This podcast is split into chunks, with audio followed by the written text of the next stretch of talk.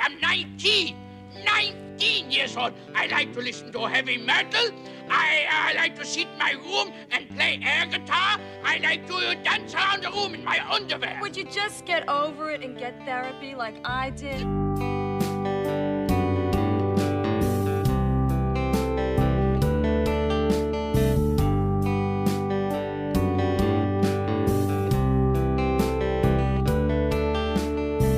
Hello, everybody, and welcome to another uh, fantastic episode of Two Bearded Losers. Um, once again, we took a little bit of hiatus, but you know what? We like to do this uh, podcast whenever we just feel like it, just to keep it fun and fresh. Um, I'm Eric from Hey Internet, Eric here, and as always, I'm here with the Mick Garris to my Stephen King, my buddy Frenzy, and uh, we got an interesting one for you guys today. It's kind of a double feature. Um, there is a certain director who I don't know how to pronounce his name, so I'm going to say it one time, and if I butcher it, I butcher it. He has directed two films back to back that me and Frenzy really enjoy. One is is a movie that anyone from our age range has heard of. You might not enjoy it, but you at least know what it is.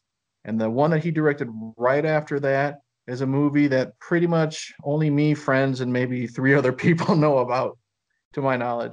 Um, the director's name, and I'm going to pronounce it Ate Zhong. It's A T E D E J O N G. I was wondering how you pronounce it. It's that's close, but it's Ate de Young. Okay. Um, he the, the first film he directed was uh is the is the one that both me and Frenzy love that everyone has at least heard about. Drop Dead Fred um, one of the most bizarre, I'm going to say, children's film you can think of. A lot of people don't think it's a kids' film. I do, and I'm pretty sure Frenzy does as well. It is. And he went from that bizarre to cranking it up. It's a cliche, but he cranked it up to 11 with his follow up, Highway to Hell, which stars uh, Chad Lowe and Kristy Swanson and the entire Stiller family. Um, should we do a brief plot synopsis of each of them and then just bullshit? Yeah. Okay. Um, for those who don't know, um, Drop Dead Fred, I don't know the years off the top of my head that they were. I think Drop Dead Fred was 90, and I think Highway to Hell was 91. I could be wrong. But basic, basic plot of Drop Dead Fred is we're find we follow Phoebe Cates. She's kind of having like the worst time of her life. Her husband is cheating on her, like her marriage is failing, so she's forced to go live with her mother. And um, her mother is a super controlling woman, um, has been her entire life. And long story short, all this has triggered her imaginary friend from childhood, Drop Dead Fred, played by Rik. Is it pronounced Mayall? You can say male. Male. Male. Okay.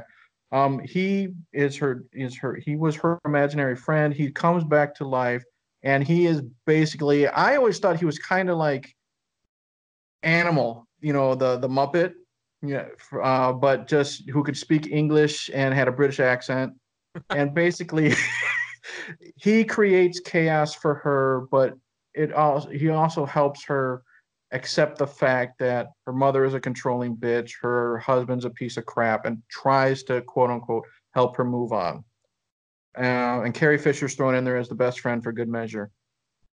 And then the basic plot for Highway to Hell, if there is a basic plot to Highway to Hell, is um, we're following Chad Lowe and Kristy Swanson. They're lovebirds. They're going to Vegas to elope, and they meet Richard Farnsworth from Misery. He's the he's the old man who who runs the gas station in the middle of, the, of nowhere, finds out where they're going, and he's basically he does the uh, the whole uh, Judd Crandall don't go down that road, you know, shtick. And of course, they go down that road, and what happens is it triggers the Hell Cop. The Hell Cop is basically one of the many police officers of Hell. He comes, kidnaps Kristy Swanson, takes her to Hell. Chad Lowe goes to Hell to rescue her, and it's one of the most visually impressive and creative movies I've seen. But man, it's it it's got a small audience that I know of that I think deserves a spotlight, even if it's not really air quotes the best film.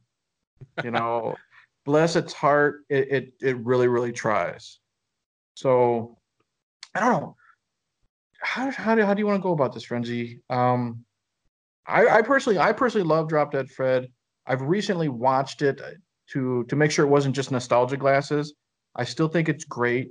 Um, it's definitely still got you know the kids' humor, um, but then I like it more as an adult because I can see a lot of the adult themes and I can realize how good of a drama it is towards the end with that whole sequence of it's basically Fred saying goodbye to to to Phoebe Cates and he's helping her like I said accept the fact that her mom's controlling that that Charles her husband is a piece of garbage and making her stand up on her own. And it you don't realize when you're a kid but how how sweet of an ending that is. And I like how it goes from batshit crazy to very sweet at the end. And that's something I, I, I never picked up as a kid. And then as an adult it also shows how more i guess respect i would have for rick as an actor because he literally is. He he's you know it's it's a it's a cliched term like he's on crack for like the first 90 minutes. With that last 10 minutes he's so sweet and endearing and really good with the drama and i i personally i loved it you know. We'll, we'll get into more of it, but that's that, that's just my initial thing that I want to say that it, it, it was great as a kid, and I could appreciate it more as an adult. Yeah, I totally agree, and it's it has a complicated history behind it, but what all the stuff you're saying about how it's um, it has layers and there's more adult things. That's what made great children's movies up until now. It's not some mystery. It's this is another one of the great the the the golden age of children's films was the 80s was mm-hmm. the 80s 70s yeah. leading into the 80s and then early 90s um and like subconsciously drop dead fred is just the person that you know uh it's like her id trying to break out mm-hmm. and he's just trying to help her be her own person instead of living vicarious, you know, uh, letting people walk all over her. And right. this is just another one of those uh, misunderstood and uh, underappreciated movies. Um, mm-hmm. That, especially at the time, at the time, these these the critics s- destroyed it. Yeah. But without addressing the fact that it's a children's film. Mm-hmm. And to me, that's just ridiculous. But the one thing that's not um, that's misunderstood about this is that it wasn't a flop. It was a huge flop in America, but it was a hit all over the world. So the only reason he got to make Highway to Hell is because this was a hit. It, it's technically a hit because you know they mm-hmm. sold the movie to 60 countries, and um, it has a huge following, even more in the in Europe because Rik Mayall is so famous. Well, mm-hmm. he's dead, but um, so what's what really sucks is the Blu-ray has mm-hmm. been out over there for years. Yeah. It's got alternate endings and all this stuff I've never seen, commentary, and uh, we're it's like we're never gonna get it. And I, I've actually thought about getting a um, one of those what are the non-region DVD players. Region free, yeah. Yeah, but it's like I'm not gonna do that for one movie. Well, I've I've talked to a couple people because you know I know people who know people when it comes to like getting movies and stuff, and um, one one guy that I know who who does do like custom Blu-rays and stuff like that. His deal is he won't do a custom Blu-ray if it's on any type of format anywhere in the world. And I've asked him about Drop Dead Fred. And he says he can't do it. He or he won't do it because it's in the UK. But he did verify to me. He said that UK Blu-ray. I mean, I'm still kind of iffy, like on eBay and stuff. He said that UK, UK Blu-ray is a misprint. It is not region B. It is actually all regions. So it oh. should play. So if I find one that's cheap that I can test it on, I'm, I'm gonna buy it on eBay, just oh for the God. bonus features. Yeah, because that's... yeah, because we have it. It's an out. It's out of print on DVD here, and it's it's bare bones. And this is a movie I would love to see how this director directed Rick because I haven't seen a lot of his stuff until me and you started talking about doing this episode, and you sent me a lot of his stuff from uh, is it the Young Ones? Mm-hmm. and then that other show he did, which I thought was a lot more funny. And I'm just like, this man was really talented. He was he's like this in everything you've sent me. Only he's he's, a little bit more crazy and manic in, in Fred. Well, his his the thing that um, people know him for, other than the young ones in general, is his um, he's into ultra violent comedy.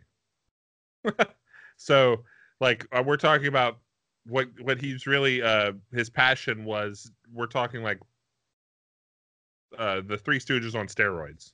Okay. which is what bottom is. And which is which is funny because he's not he has this persona as this outrageous like violent slapstick comedian but he's also done uh, more grounded realistic comedies and shows that are brilliant. Like the the new statesman is one of the funniest shows like i've ever seen and his he's a you know like a corrupt politician. Hmm but he still he still wedges in some of the slapstick stuff, but it's mostly him just bullshitting and manipulating people the way that a real politician does.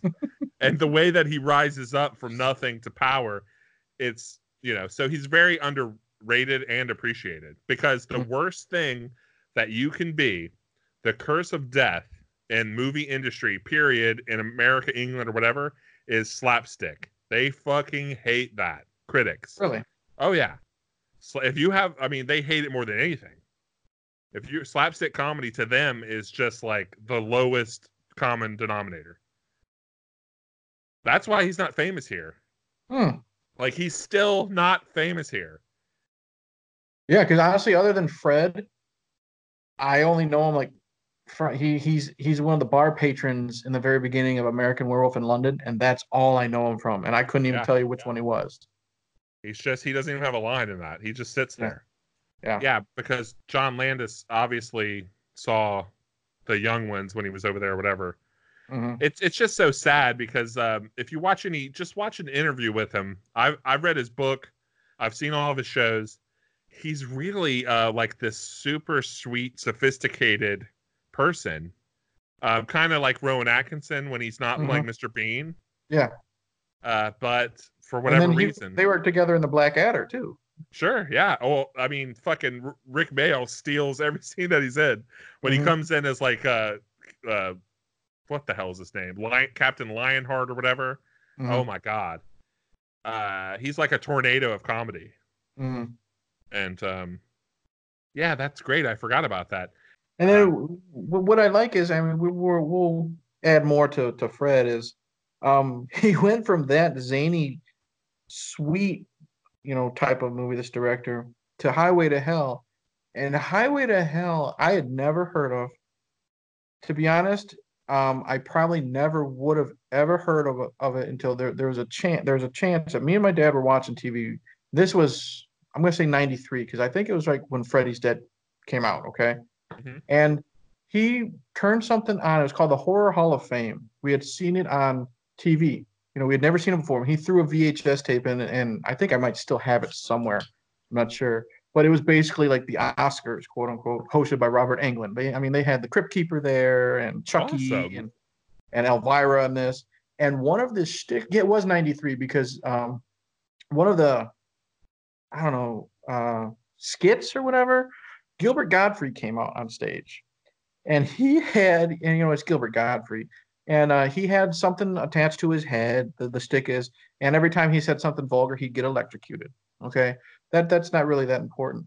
But what it is is his thing was, I'm going to tell you upcoming horror movies, and he showed the Addams Family. He showed clips from, you know, not really the trailer, but it was like the first footage of these movies. Like he showed clips from the Addams Family, um, uh, da- da- da- Alien Three. He showed clips from Alien Three, and then he showed Highway to Hell, which looked like the weirdest fucking movie I could ever think of. And what it was is all they did was they showed, you know, a two second clip of this, a two second clip of this, a two second clip of this, and they ended with the scene where Chad Lowe is driving through hell and he he has to get to uh, Hell City, like which is the center, because that's where he thinks uh, Kristy Swanson has been taken. And he sees the sexiest hitchhiker in the world because it's played by 1991 Lita Ford, and um, he's like, "How do I get to hell?" And she jumps through uh, the passenger window, the, the door, the window's down. You see down her shirt and everything because it's Lita Ford. She likes showing everything, and she says sex, drugs, and rock and roll because it's Lita Ford, right? Right. And he says, "Okay, I could take you to to Hell City." And she says, "Oh, can you grab my husband or my boyfriend or whatever?" Okay, and it it goes from that cool, sexy moment with Lita to you find out who her husband is. He's this crazy ice cream man, and he's running after he runs after Chad Lowe, and he he's trying to get in the car. And he, he literally Chad Lowe's driving through the desert, and the guy's hanging on top of the roof of the car. And literally, he is like this ice cream man. Like he's got the paper hat, and he's got like the white suit and the bow tie and everything. And then Chad Lowe finally stops, and the guy slides down on the windshield, either the windshield or the side of the car, I don't know. And he says, "I'm going to scoop your brains," and giggles. And he he's got the the ice cream scoop, and he clicks it a couple times. I think the bell rings or something like that. Chad pulls out a shotgun, shoots him in the face, and what what the, what made me always remember this scene is not because because they showed the whole scene. It was only on it was like on Fox, like back in 1993.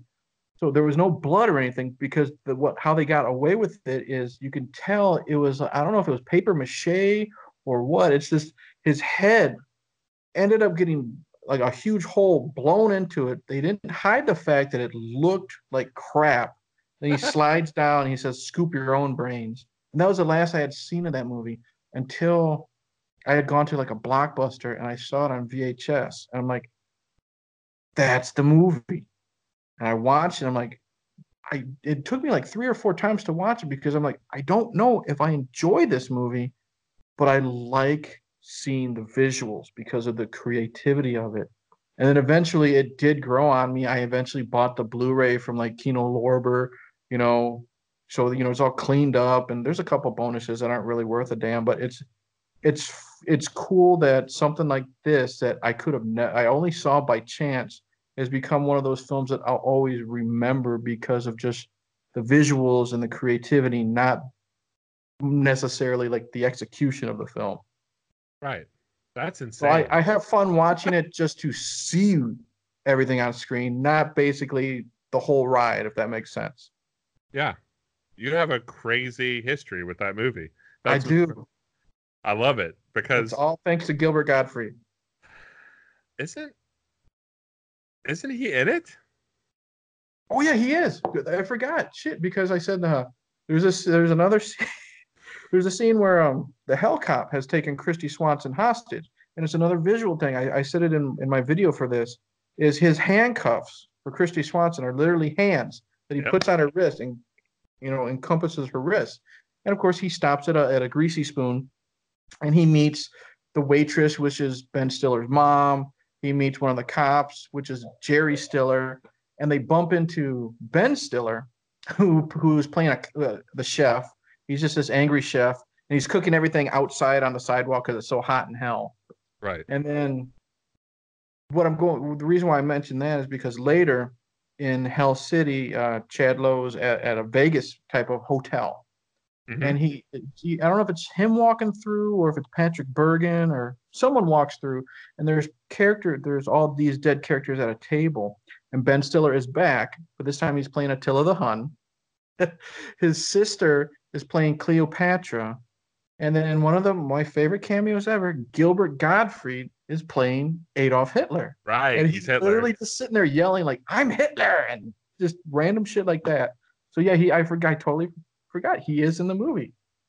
Yeah, it, it's it's it's it's cool that if I hadn't seen that horror Hall of Fame special, that my dad just randomly like, hey, let's watch it because he knew I was getting into Freddy and and Jason and stuff like that, and he put it in there, and it's something I've watched numerous numerous times.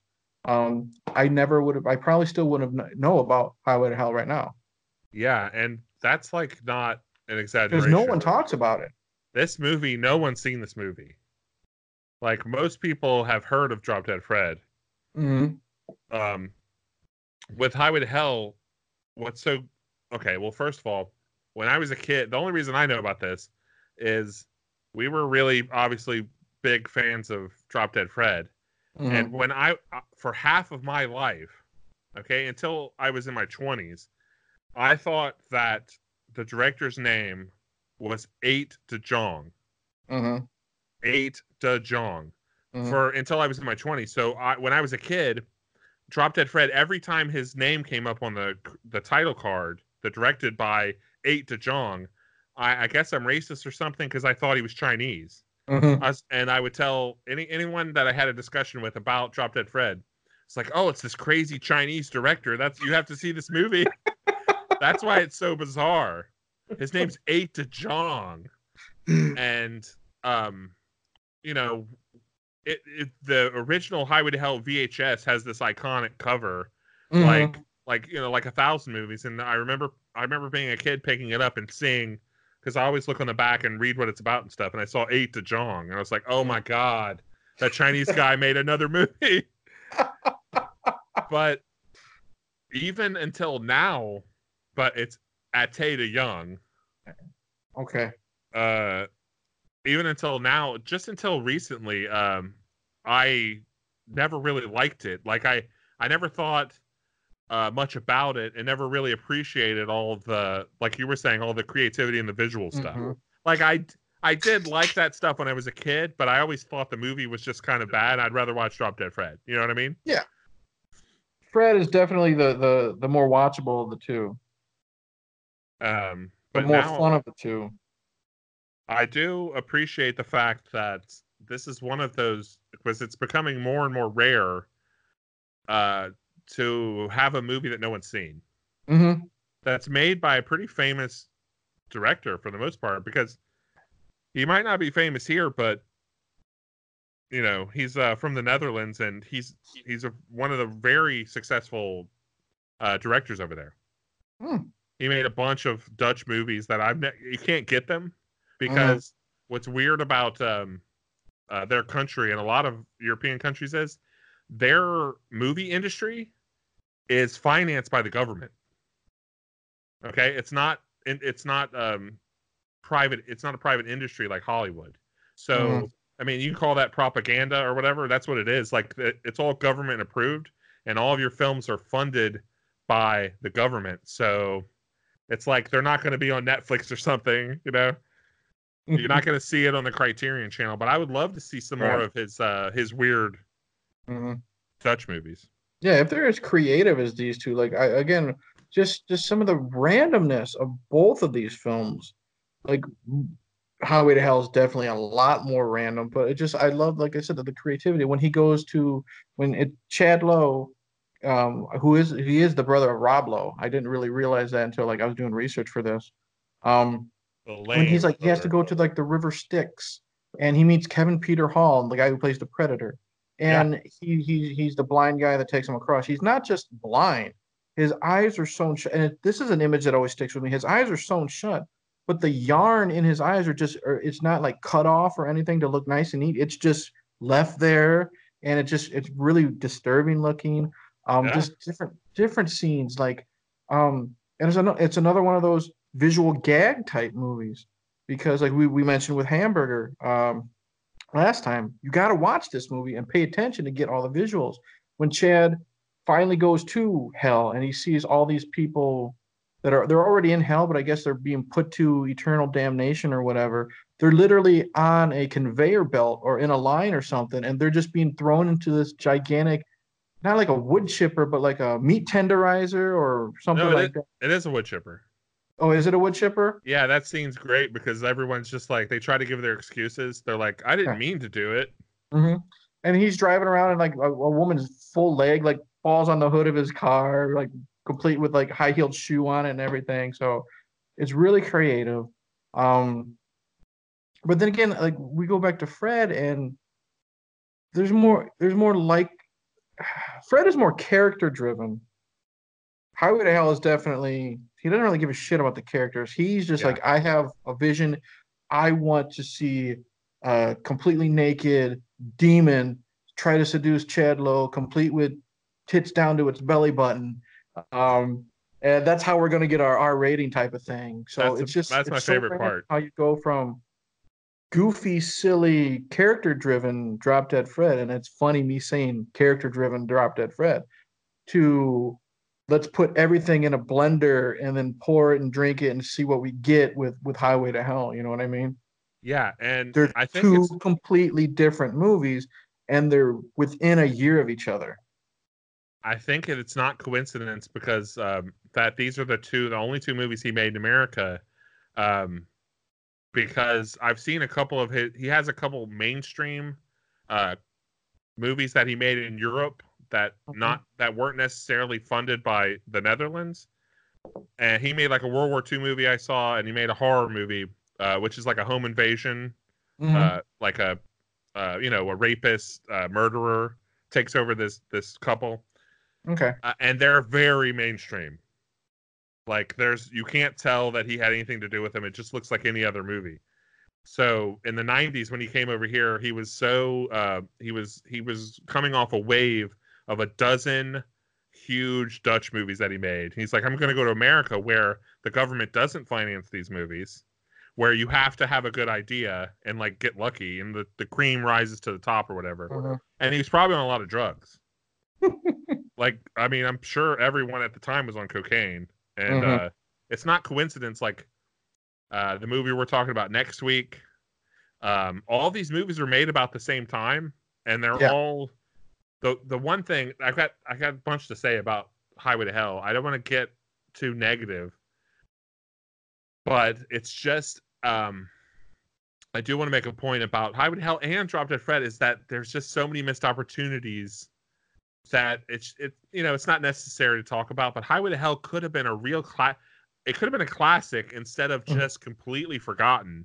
Yeah. If the big the, the problem with the movie is the reason no one's seen it is Chad Lowe is is he sucks. It should have been Bruce Campbell or someone Mhm. like that. You need a Yeah. charismatic leading man, not yeah, some he he's likable, but he's just an he he he doesn't really bring anything to the table. He's he's just okay. he's just okay. Anybody could have played this guy.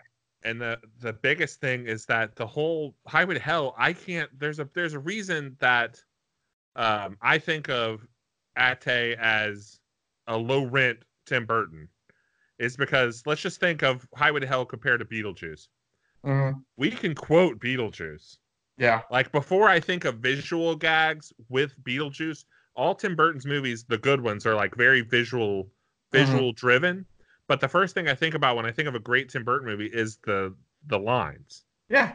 we can quote Beetlejuice all day. We can't really quote Highway to Hell all day because they were so focused on the the set pieces and the visual stuff, Mhm. which is amazing for the budget that he had. God, that that But- that whole scene when they're in the diner and just seeing all the different cops at the booths, and every single dead cop is different. One one is a skeleton, one is Yeah. alive, covered in cobwebs. I think one has got like some weird sadomasochistic mask on. Well, just imagine all those great scenes. Just Mhm. imagine for a second if they had brought in a good writer. You know what costs nothing? Writing. like lines like the you know the two guys that wrote beetlejuice for tim Mhm. burton whoever these people are if they had brought in someone smart to to help put some meat to the narrative or Mhm. at least some kind of uh you know quotable i mean it's stupid to say that a movie should have quotable lines right. but you know you know what i mean that just something to keep it interesting yeah. Because it's so unbalanced. Highway to Hell is all visual. You know what I Mhm. mean? And the Yeah. dialogue and story stuff, like I don't even give a shit about story. It's fine. I just think it's such a Mm. great concept. hmm And he tried so hard. I, I've this might be one of the only movies I've ever seen where uh, a super low budget independent movie, which this is, so was Drop Dead Fred. Those these are both independent movies hmm made outside of the Hollywood system. But Highway to Hell might be the there might be more successful visual things in this movie. I was saying hamburger, but this is like next level stuff. hmm You know what I mean? There's so many even if you hate this movie because it's it, it's not that good, Right. but you have to admire every minute there's something incredibly Yep. creative like you were saying like the diner scene there's so much stuff jam packed into that one uh, location hmm there's so much stuff look to look at but nothing's happening in the Right. goddamn story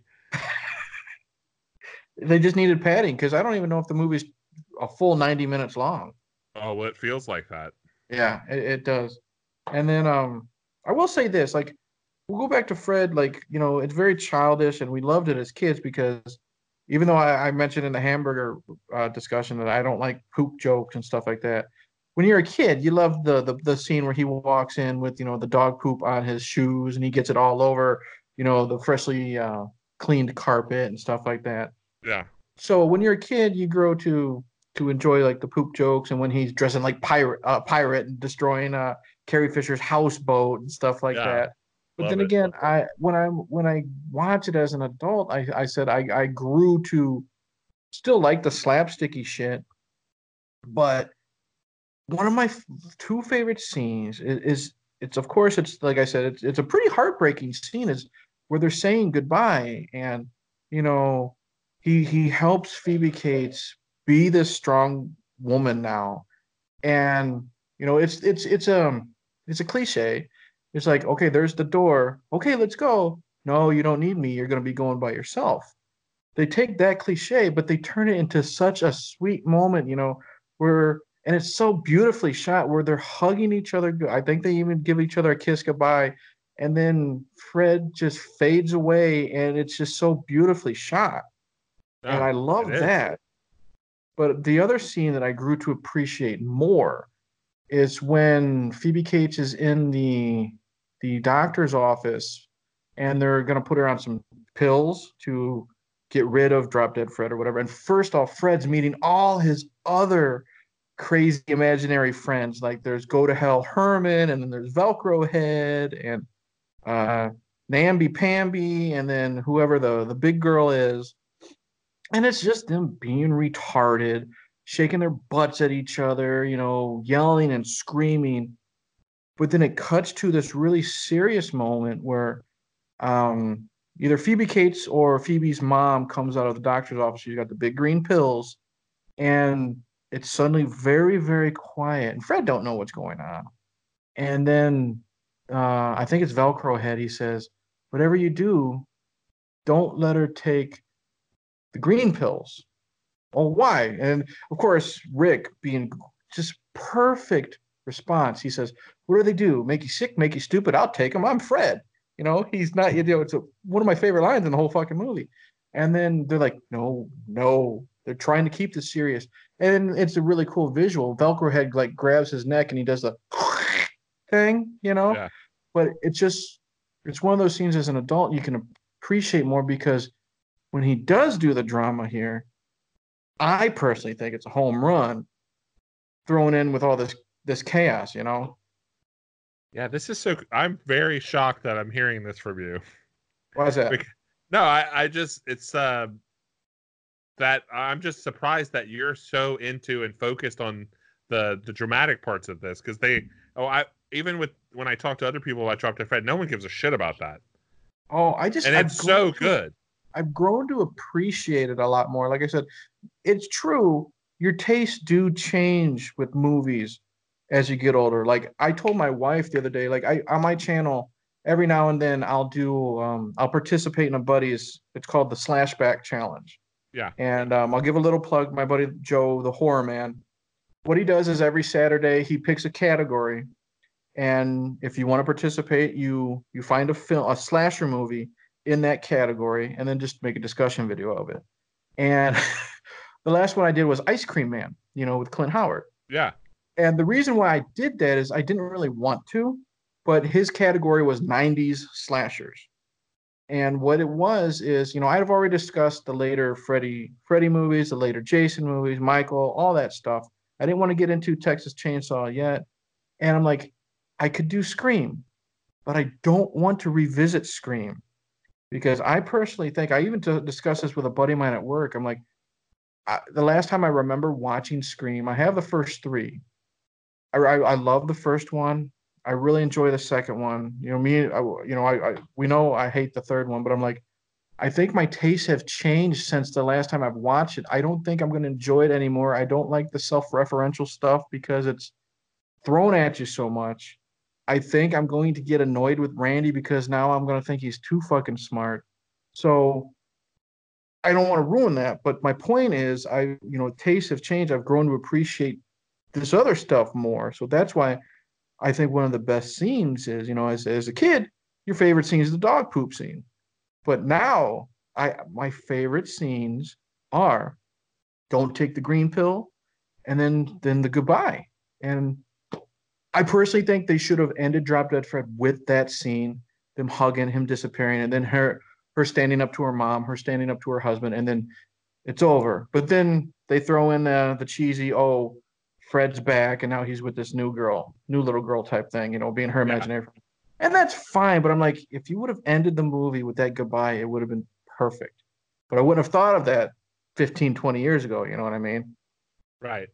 And I don't necessarily uh, I've never really had a problem with that that little tag tag along thing they added to the end because it's Well, like I, I don't either, but I think since my tastes have changed, I think I think it would have been better if they just would have ended when Phoebe Cates and him said goodbye. right. And that's know just that's just the, the the tag on at the end is like three minutes, so who fucking cares? You know what I mean? and you said cliche and that's there's a reason certain things are cliche because they work and Mhm.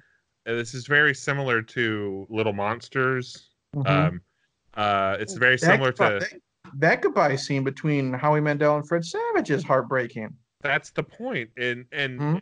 the difference between these children's movies and scream is scream is uh designed for a very uh small short uh, it's a, a small window demographically it's for teenagers to like 30 year olds right Mhm. and there it's not as timeless in the same way that a children's movie is because the children your the nostalgia for being a child it's something we yearn and wish we could relive over and over again and Mhm. um, these really great children's movies that are for a, that are like Muppet movies, all these things, but the darker ones that have uh, adult elements and the same children's film, it's just they're timeless.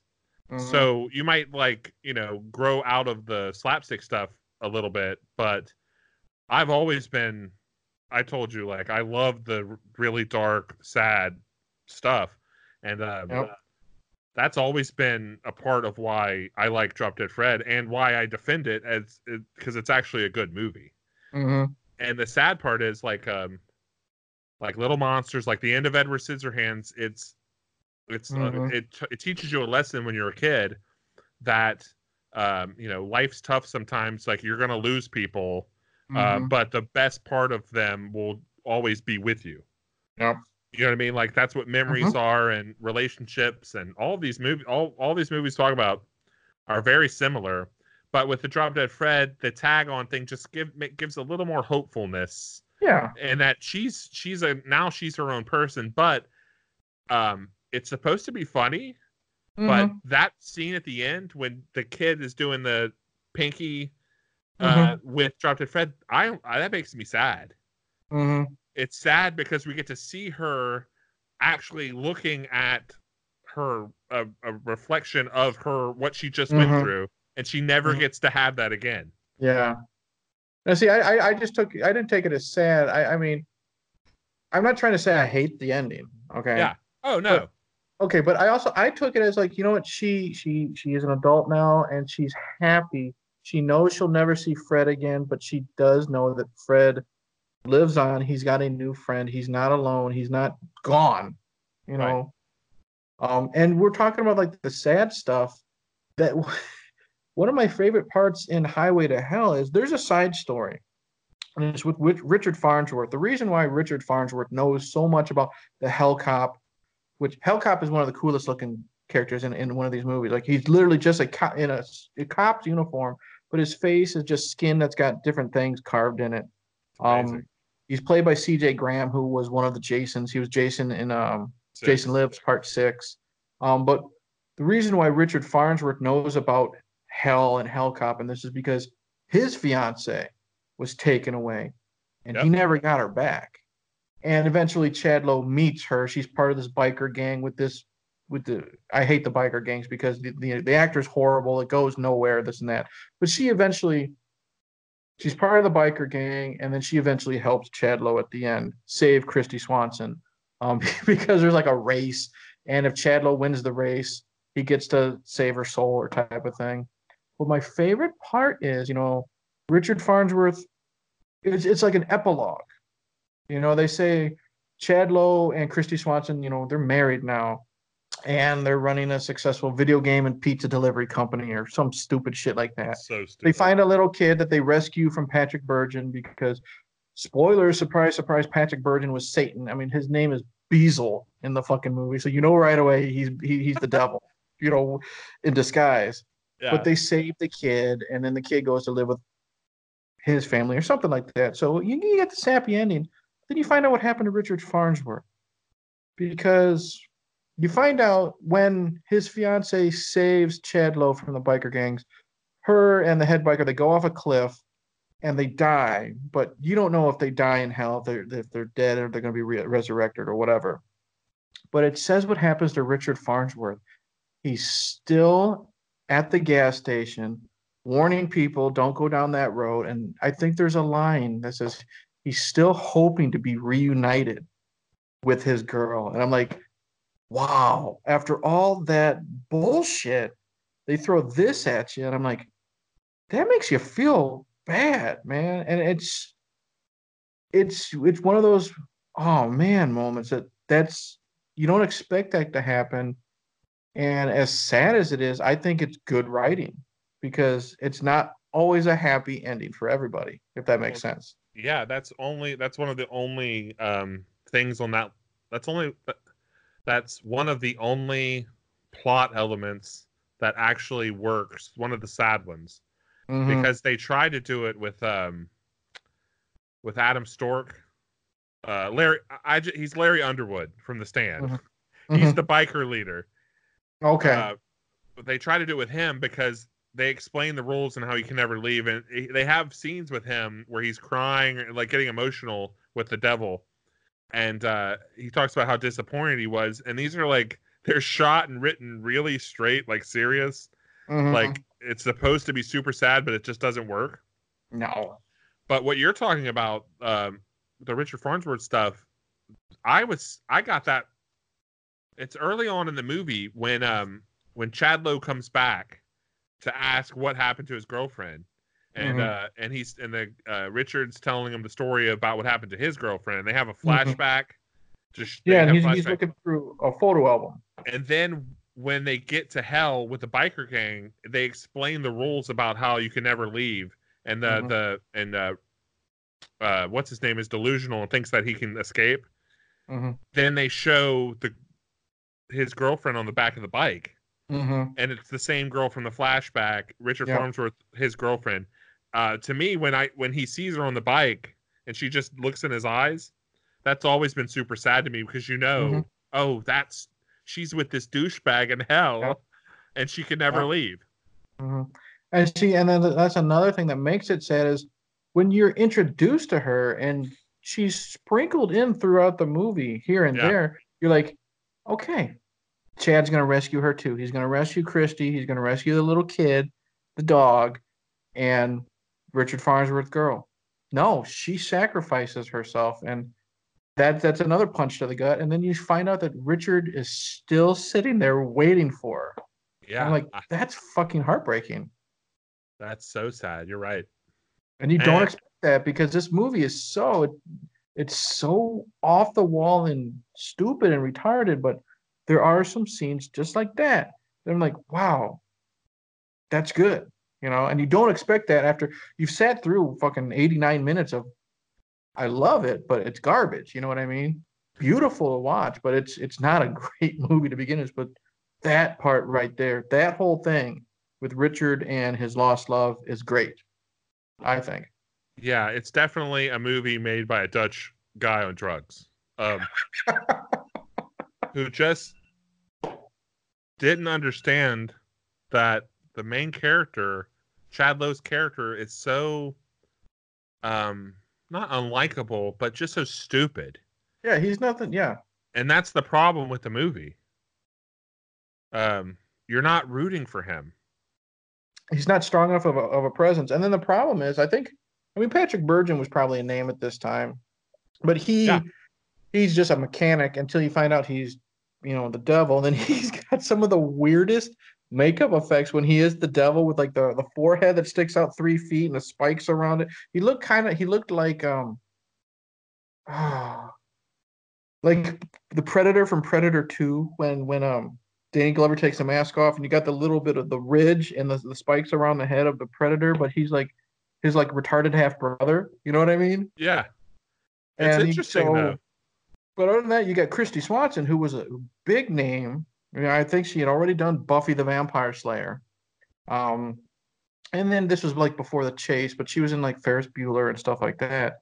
And Yeah. she's probably the biggest name, and she's hardly in the fucking movie. When she's in hell, she doesn't really do anything. You know, you they got them going to, you know, her and Chad going to Vegas. She gets kidnapped, and then it's basically Chad trying to rescue her, and she's sprinkled in very little. Well, she doesn't and- do nothing. And another thing is, uh, they don't sex her up. Like, she's um in the '90s, people wore baggy clothes and stuff, and that's fine. But when she went to hell, the demons and the devil and whatever, they should have put her in something like Slave Leia. I know this sounds stupid, but they No. should have put her in something sexy. Well, they they tried with the scene where she's trying to seduce Chad Lowe and it ends up being the demon, but That's the best. even the even the outfit she's wearing, you for a rated R movie, maybe it's because Kristy doesn't do nudity, or at least I don't know if she does. I don't think she did at that time, but um, because I know she's posed for Playboy since then, but there's nothing really revealing or at least quote unquote sexy for me in that outfit. I mean, wow, she's got fishnet stockings on or whatever, and that's about it. You'd I'm in- expect her in hell because the big deal is she's a virgin. She's going to lose her virginity to Chad Lowe on their wedding night because there's like a drop line is like, I don't want to lose my virginity in the back of a Beetle or whatever Volkswagen or whatever above. car Chad's driving. it's He's like, Pinto. imagine. Yeah. So that's another big deal. Is like she's gonna they're gonna consummate the marriage. She's gonna lose her virginity. Blah blah blah. So if he's she's going to seduce him in hell, you'd think it'd be the total opposite, and there'd be everything hanging out as much as Kristy would allow, and it was just pretty bland of what she was wearing. So it's like you said, it's a, a kind of a failed opportunity or a missed opportunity. Definitely. I, it's always a missed or failed opportunity when you have a sexy star and you don't. I'm not saying there shouldn't be nudity. Um, I'm not asking for nudity. Just you know, Right. use her, use your star properly. And I don't even Mhm. know why the movie is rated R. Um, yeah, there, there's. the- I don't think there's any f bombs. If there are, I don't notice it. Um, the only nudity there is there's a couple titty shots in the strip club. Yeah. I don't think the demon tits count. No, it's Maybe definitely the it's- strip club. It's a strip club. You think so? Yeah, especially that was uh, you know, 30 years ago when the movie came out. So And that Like- you know, and they could have been doing because of like scary images, because it deals with hell, and there is some good gore in it. So Definitely. Uh, you know, we're we're we're kind of like dancing around w- the main issue with this movie is, you know, there's nothing we can't go back in time, can't Mhm. fix it. Uh, there's nothing we can change. We're just nitpicking here. The one thing that you keep talking about, we we're we're hitting on here, is this. No one's ever seen this movie, and they should mhm. Which is insane to me that we live in a culture of people that worship bad movies. Mhm. I mean that I'm you know, this is not a joke. Like I'm not trying to be funny. Like I never thought in a million years when I was younger that our society would have gotten to the point where you're not like a film buff unless you just hate on things and watch horrible movies for fun. It's insanity. It's like we're in a Twilight Zone episode. But all that aside, people don't know what this is exactly. like there's it's worth it just for the visuals and the there's Mhm. so many clever setups and set pieces and shots in this movie from the start to finish that um if anything with this podcast you were trying to put a spotlight on that movie Mhm. please go watch highway to hell and uh you know I, I might need to, i'm gonna go back and rewatch it maybe it's better than i remember like is I watched it a couple weeks ago. It's not. well, good. Then I don't have anything to like get my hopes up about. But I, I do want to see. it's still good to look at. It's still a horrible film, but it's Sure. still creative. And like I said, when he fight, when he has to like sneak past, uh, is it Cerberus, the three-headed dog? You know, that's guarding the way It looks to. so good. That stop motion animation. For stop motion animation or whatever it was for in a budget of two dollars and fifty cents. It looks pretty damn good. No, it looks fucking awesome. Mhm. There, I, that's one of the big things that I lo- I love. There's a lot of it, you'll go, it'll go from super last minute midgets and duct tape effects Mhm. to things that they obviously worked hard on. Mhm. Uh, I I love everything about this movie visually, Mhm. especially for forget that it's in hell. Um, one of the oldest, a tale as old as time and movies in Hollywood is making movies in the desert, like westerns, Mhm. because the the scenery is one of the characters, and it's just a cheap way to get a lot of uh, visual imagery in your movie, right? But the Mhm. funny thing about this movie is it's in a desert, just a generic shitty desert, like all these shitty cowboy movies and shitty sci-fi, like every fucking horrible 50s monster movie with a guy in a suit walking through the desert. But that kind of is like takes a back seat to all the visual stuff. Mhm. It's like so so I'm I'm assuming they were, you know, they shot it in the desert to make, you know, it's it's I know it's supposed to be hell, but I never think hell. I just think shitty desert movie. Yeah. I, but it's so funny because none of that matters because you're not even paying attention to the desert. The fucking setups and when they go from place to place to gag to gag Mhm. uh, it, are all incredible. That's what's Mhm. so weird to me. It's and what makes this movie like super interesting. Uh, if that makes any sense. Mhm. I, I'm assuming when they were making it, I can imagine the director and people are like, "Oh, this canyon's gonna look really cool in the background." When they're doing the chase at the end, this is gonna look cool. No, it doesn't. It's fucking boring. All the stuff that they added to it. You know what I'm saying? Oh, I love the shit that they added. The uh, one thing I did want to bring up is some a couple points that are very important to me is Sure. that this movie came out about the same time as another huge flop that I think more people, more and more people know about it. But this movie always reminds me of Nothing But Trouble with Dan Never seen- Aykroyd, Dan Oh, Aykroyd, wait. Chevy Chase, John Candy, Demi Moore. The Demi one where he where he's like the disgusting like old man. yes, I've never seen it, but I I, I always remember what Danny De, or Danny DeVito, but Dan Aykroyd looks like because I remember the the VHS box cover. It's just Chevy Demi Moore. yes. Then right there is ugly ass Aykroyd, and then whatever actor is in the movie, and it's just like a backdrop of Manhattan or whatever town they're in. It's Valkenvania. It's a made up town in Pennsylvania. You have to see it. Okay. It's on the same level as Highway to Hell, but it's actually like a good movie. Like, and it, even though, again, Nothing But Trouble is on that list with Jaws 4 and Howard the Duck of worst movies ever made, trust me, it's not.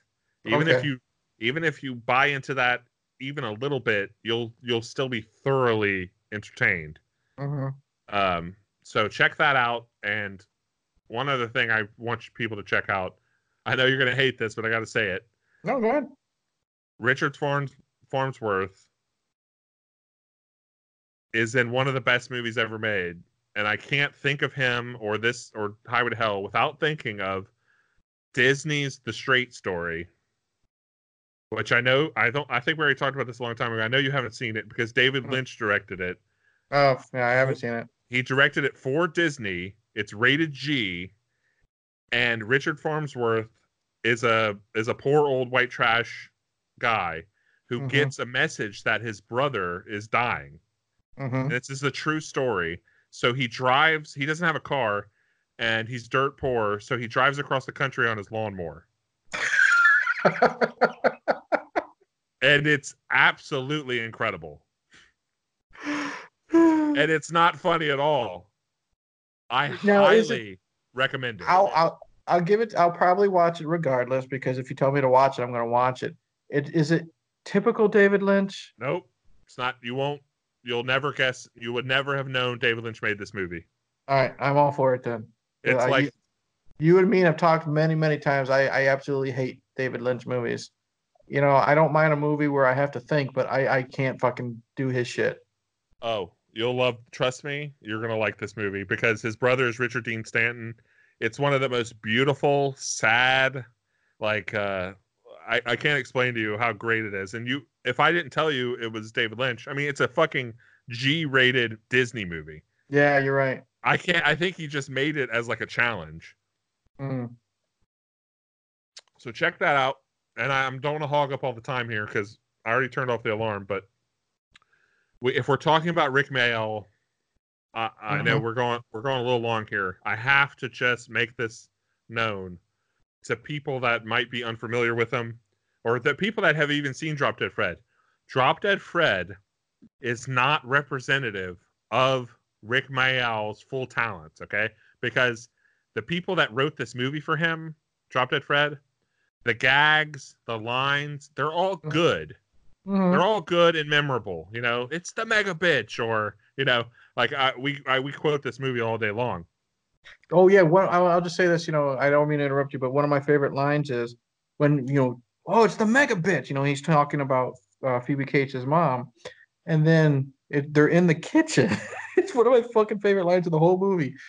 Um, Phoebe's mom walks in, and then uh, Fred says, "Oh, look, it's the mega bitch." And then the mom opens up the refrigerator, and Fred goes, "Oh, let's see if there's a steak in there. We could drive it through our heart." And then you know he, he gets the fridge slammed on his head, but it it's one of those just throwaway lines that you always remember because it's delivered so fucking funny.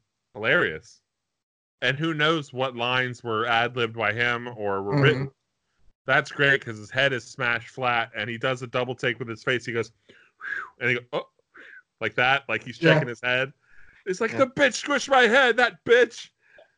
Yeah, but I didn't mean to interrupt you. You can go ahead and finish your point. No, no. Um, all I was saying was, um, all of those things that are great. It's memorable. It's a great. It's a solid movie, unlike Highway to Hell, Mhm, um, because it's not a visually driven movie for the most part. I just want to make a point that mhm. it's not on the level of the great Rik Mayall stuff. So, Mm. which is, if you haven't seen anything else that he's done, then that should be exciting for you because if you Mhm. really like Drop Dead Fred and you think that it's funny and great, this was Americans writing for someone that they saw five seconds of on a TV show. You know what I mean? Mhm. So it, um, that's all I'm saying. Don't. And then just to change it, you know, you're a big Mayall fan. I'm a huge Crispin Glover fan. You recently found out that they did a movie together that we had never heard of. yes. And Uh, uh, we're definitely eventually down the line gonna have to bring it to the show. Just even if we fucking hate it, we're both gonna because we we we'd never heard of it. Um, we're gonna have to watch and discuss it because it, you love Rik and everyone knows I love Crispin, and the fact that I know so much about Crispin. You know, I'm not saying I'm an expert, but I know so much about Crispin. You know a lot about Rik, and the fact that neither one of us knew that those two had starred in a film is Yep. fantastic, and it's just it's just one of those weird coincidences. Definitely, it'll get brought up. I haven't. I still haven't watched it yet. Um, it's on YouTube for free. So, Do you remember what it was called? nope, I have no idea. You just have to look it up. It's Yeah. like um, 1992 or something. It's Rik May. Just Google Rik Mayall and Crispin Glover. Yeah. Um, I think I got everything out there. Okay. Um, Well, we can we can end it here. Um, I'm glad we were able to give Highway to Hell a little bit of a spotlight. I'm glad I was able to talk about the dramatic stuff that no one really talks about in Drop Dead Fred. Um, I think we both agree Drop Dead Fred is the better of the two. It's the more fun of the two. But you really need to see Highway to Hell just to see the visuals we're talking about and the creativity and even if you only watch it once and then throw the fucking movie in the trash, at least you can appreciate the effort that was put in to make this movie look good, even Oh, yeah. though it ends up not being very good. definitely. He just needed. It's just unfortunate he didn't have some help with uh, the writing Yeah. because that it, man, it could have been something really special. But um, totally agree with everything you said. Yep. All right. Well, Watch with that, I guess we're, we're going to end it here. Um, we're going to say thanks for listening. Um, I don't know what episode we're on, but it, it this is a fun experience I have with, with friends. Um, I do appreciate all the frequent listeners we get, like Shannon from Wrestling Willpower and Jennifer Tochi and and all those um, people that do consider themselves fans because they have told me that they really enjoy the show and I just like bullshit with friends, but the fact that I I do hear people saying that they like listening to us, you know, it's an added bonus. So that is cool. Um, we've got some things down the pipeline that I personally think are really going to be fun. Um, next week, um, Frenzy knows what we're going to do next week. It's going to be a lot of fun. Um, it's going to be another one of those movies that we're going to try to shine a spotlight on. Um, we do have a Halloween themed episode coming up. Um, we have our first request we're going to do. And then after that, I got a special one for friends that he has no idea what's coming. Um, so yeah, thank you for watching. You can find me, um, Hey Internet Eric here, uh, on YouTube. There's a Facebook page. There is a Twitter page, which is also at movies underscore beer three six five. Um, I have a side podcast called the Schlocky Horror Podcast Show. I do with my buddy Johnny. Um, we're going to be recording. I don't know uh, when the audio for this episode will be uploaded. We're recording on a Friday night, but this coming Sunday, me and Johnny will be doing the uh, the Exorcist spoof movie Repossessed with Ooh. Leslie Nielsen and Linda Blair. Excellent. Um, so that's where you can find me. Um, Frenzy, when you're not stalking uh, Bulgarian girls uh, on YouTube and playing ESO with them, where can we find you? uh, yeah, you won't be able to find me. That's all I do. I'm on ESO all day long. No, um, just check me out on Instagram at Frenzy Poo. All right. Uh, and with that, we will say once again, thank you for watching. Um, oh, you two bearded losers does have a Twitter page uh, at two underscore beard, not bearded, beard underscore losers, and it's the number two. Um, there's an Instagram page that I'm going to do, but I'm too lazy to do it right now. A YouTube page that I still haven't done anything with. Um, but we're out there. So once again, thank you for watching and uh, hope to see you in the next one.